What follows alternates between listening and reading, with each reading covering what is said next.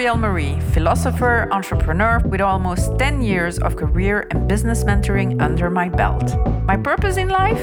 World peace, of course, but in a slightly humbler fashion, helping people to say fuck it, fuck it and free themselves from the stuff that keeps them from living fully. Get unstuck. Get unstuck.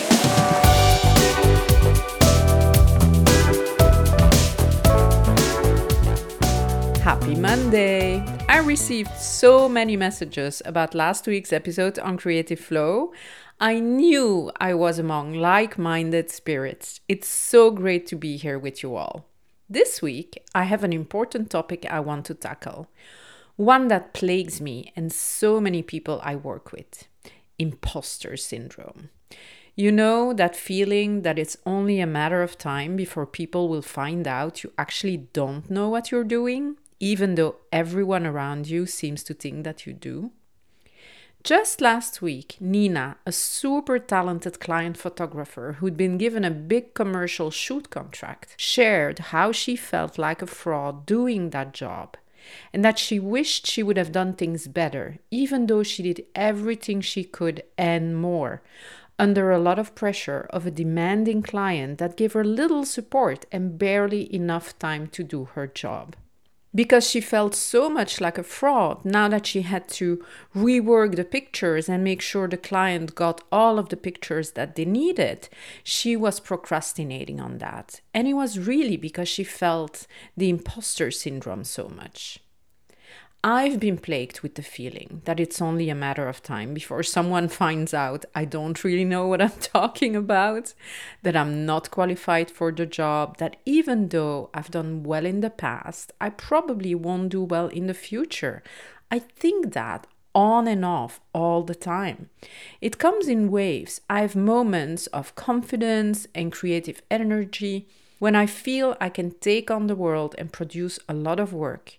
And then other times I feel like I'm worthless and that somebody is about to expose me as a fraud. And this is so common. I hear stories like this all the time. And the reason is imposter syndrome is real and it's a burden for many creatives and entrepreneurs. At its core, it's about not being able to internalize your accomplishments. Whatever you achieve, whatever your success is, you simply don't allow yourself to see or feel it. Now, let's talk about that for a minute because it's really important. Why is it so hard for so many of us to accept that we're good at something, to appreciate our successes, to believe that we're capable? The answer is complex, but for many people, it's rooted in the need to be accepted by others. Not feeling good enough as we are is part of this as well, because we compare ourselves to those around us and feel like we're constantly falling short. But we don't realize that we're only seeing a curated version of everybody else's life. We hardly ever see their struggles, their fears, and insecurities. So we feel even more like imposters when we see other people's successes. We constantly strive to meet certain expectations of what success should look like or feel like. And if we don't fit that ideal version of success, we conclude that we suck. Another thing that I heard about imposter syndrome recently comes from Shahroo Izadi. In an interview with Steven Bartlett, and yes, again, I am quoting the diary of a CEO, but I just love that podcast so much. So I'll add the link in the show notes. So, Shahroo has two interesting ideas about where imposter syndrome comes from and why we're not able to internalize our accomplishments. The first one is shame and guilt. Shahroo is an anti diet advocate and someone who has overcome an eating disorder and works with people suffering from addiction. Now, people with mental illness, addiction, or an eating disorder have a lot of shame and guilt about their behavior. Because of this, it's difficult for them to acknowledge their professional accomplishments because many feel ashamed about so many other things that they won't allow themselves to internalize what they're actually capable of and what they're accomplishing. I want to extrapolate that based on what I see in my practice and the many stories from my own life and that of my clients, We all have things we're ashamed of and feel guilty about. It might be something we're doing or thinking, and this is really important when nobody's watching. We all have secrets about who we truly think we are. We all have things we would like to do or say, but don't because of our need for social acceptance.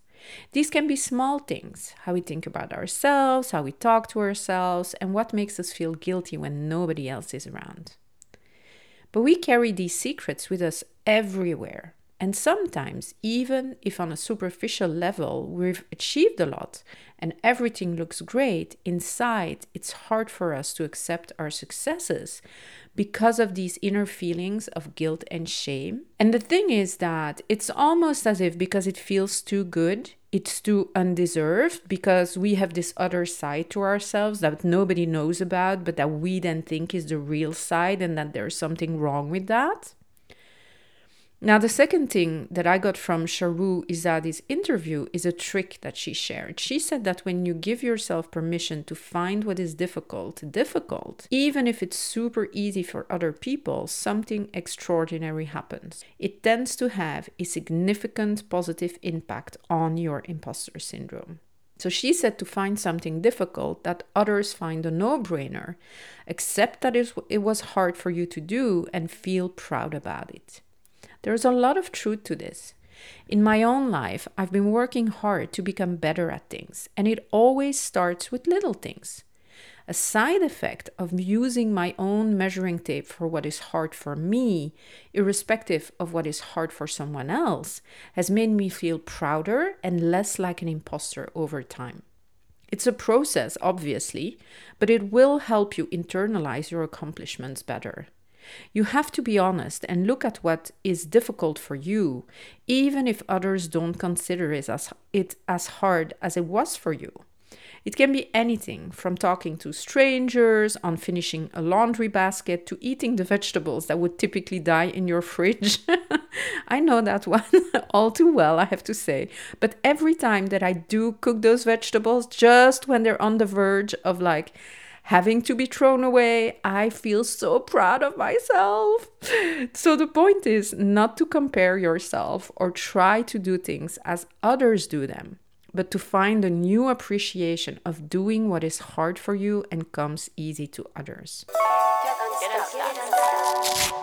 I used to compare myself to my partners, and I'm sure I'm not alone with this the people that live with us that are the closest to us of course we're going to compare ourselves to them but it's just not fair comparison because i would measure my shortcomings to what i was capable of or afraid of compared to what they were capable of or afraid of one of the longest and most significant relationships that I've had was with someone addicted to adrenaline. And this was like really hard. Like if it could fly, float on water, slide down a snow slope, or race on a track, he wanted to have it. And now that I'm saying this, I'm really wondering what I was thinking starting a relationship with a person like that and thinking it would actually work since I'm a nerdy bookworm who doesn't like speedy things at all. I'm very happy with my books, my computer, my podcast, you know. I know better now but at the time, I thought that my different taste for life and how I wanted to live it, which is with my feet tightly on the ground and not moving too fast if possible, thank you very much, was a failure and shortcoming on my part. In fact, for most of my life, I thought that anything someone else liked and that I had trouble doing or didn't like was a flaw in me. I had to work hard to break that thought pattern and recognize that many things come easy for some people but not for others. In the case of that ex, he'd been put on boats, planes, and skis since the age of five. It was second nature to him, while I had only had those experiences well into adulthood. So from the start, it was an unfair comparison. I was really comparing apples with, I don't know, slices of Cajun chicken or something. But I didn't see it that way at the time. I could only see that I was flawed and that I expected much more from myself than what I was actually able to, to offer simply because I wasn't that kind of person. It's normal and okay, even if it feels like an embarrassment when someone else does something easier or better than you. There are no fixed success or achievement standards. It's whatever works for you. It can be really brave, actually, to accept what is difficult for us and give ourselves credit for the effort we put into doing it despite our fear or anxiety. It can also be so liberating and fun. This can make a huge difference in how we see ourselves and conquer imposter syndrome. And it allows us to celebrate our successes, all of them, instead of constantly moving the goalpost to the next achievement. Another issue I had with imposter syndrome is that I always tended to over prepare and overperform for most things I did. And I was constantly craving feedback to reassure me that I was actually doing okay. Though I somehow deep down knew that I was probably more than okay since I was I was consistently working to stay way above that okay line in my mind because that's all I'd ever accept for myself anyway. So I would set a high standard that I then felt I had to continue to meet, a standard that people then thought came effortlessly to me because that was, you know, what I would produce. And so they demanded more and more of it. And since I doubled as a people pleaser, I didn't dare to say no. See how it quickly becomes this vicious triangle between imposter syndrome, perfectionism, and people pleasing? It was absolutely horrible. And the worst part, I never enjoyed any of the things I achieved. Elsa, a super fun creative generalist client, told me in a session a few months back that she couldn't find the motivation to do anything that wasn't painful. Now, she wasn't talking about physical torture, thank goodness. She meant anything that didn't require her to suffer mentally through fear, stress, anxiety, or not knowing how to do the thing. I see a connection with what I said before. She couldn't internalize the accomplishments of her natural talents and abilities. Things that came easy for her weren't real accomplishments in her mind, so it had to hurt and be difficult. But then, when she had accomplished something challenging and difficult, she felt like a fraud because it had been so hard and she wasn't happy either. So she immediately went on to look for the next challenge. The solution for her and all of us with imposter syndrome is first to recognize our unique talents, skills, aptitudes, and capabilities. We must be honest about the things we can do well and those that don't come as easily. Then we must replace the old idea of success that is material and all about what others see we accomplish with one that celebrates effort over outcome. It's not about what you're able to do, but how much effort you put into it, whether you succeed or fail in the end. The goal should be to live in a state of appreciation and joy over any little thing that makes us feel good, even if others don't see its value or importance. It doesn't matter. It's really about you because it's your life. So the next time you start feeling guilty about something that might have been slightly easier for your friends or colleagues, acknowledge it was hard, but yet you can still be proud of yourself for what you have achieved. And the same goes for things that come easy to you. This is important because it's an issue for many creative entrepreneurs and creative generalists. It's not because you know how to do something that everyone knows how to do it. If you do a good job at something, even if you feel it's super easy to do and everybody must be capable of doing it, which again is not the case, I just want to make sure you understand that, you deserve to be proud of yourself and congratulate yourself for a job well done. Finally, remember to believe that you're enough and that what you think about yourself doesn't make you unworthy of your accomplishments.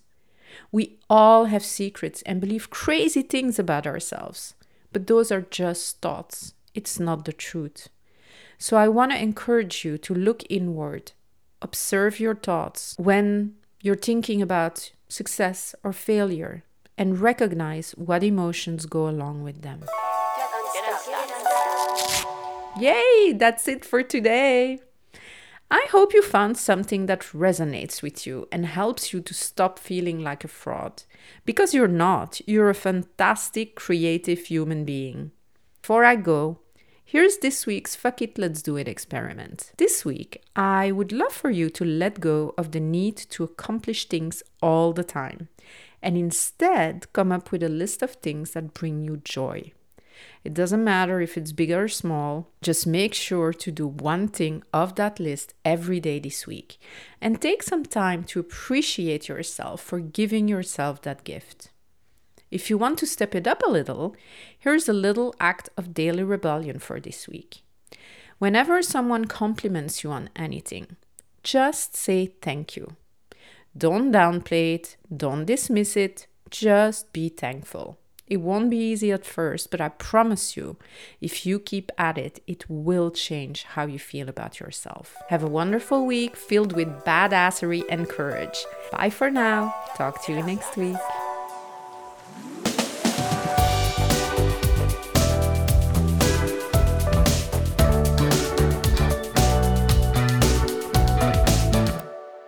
Just a heads up, I'm not a therapist or a doctor, so if you're not feeling your best mentally or physically and you need some help, please make sure to consult with a medical professional or a therapist.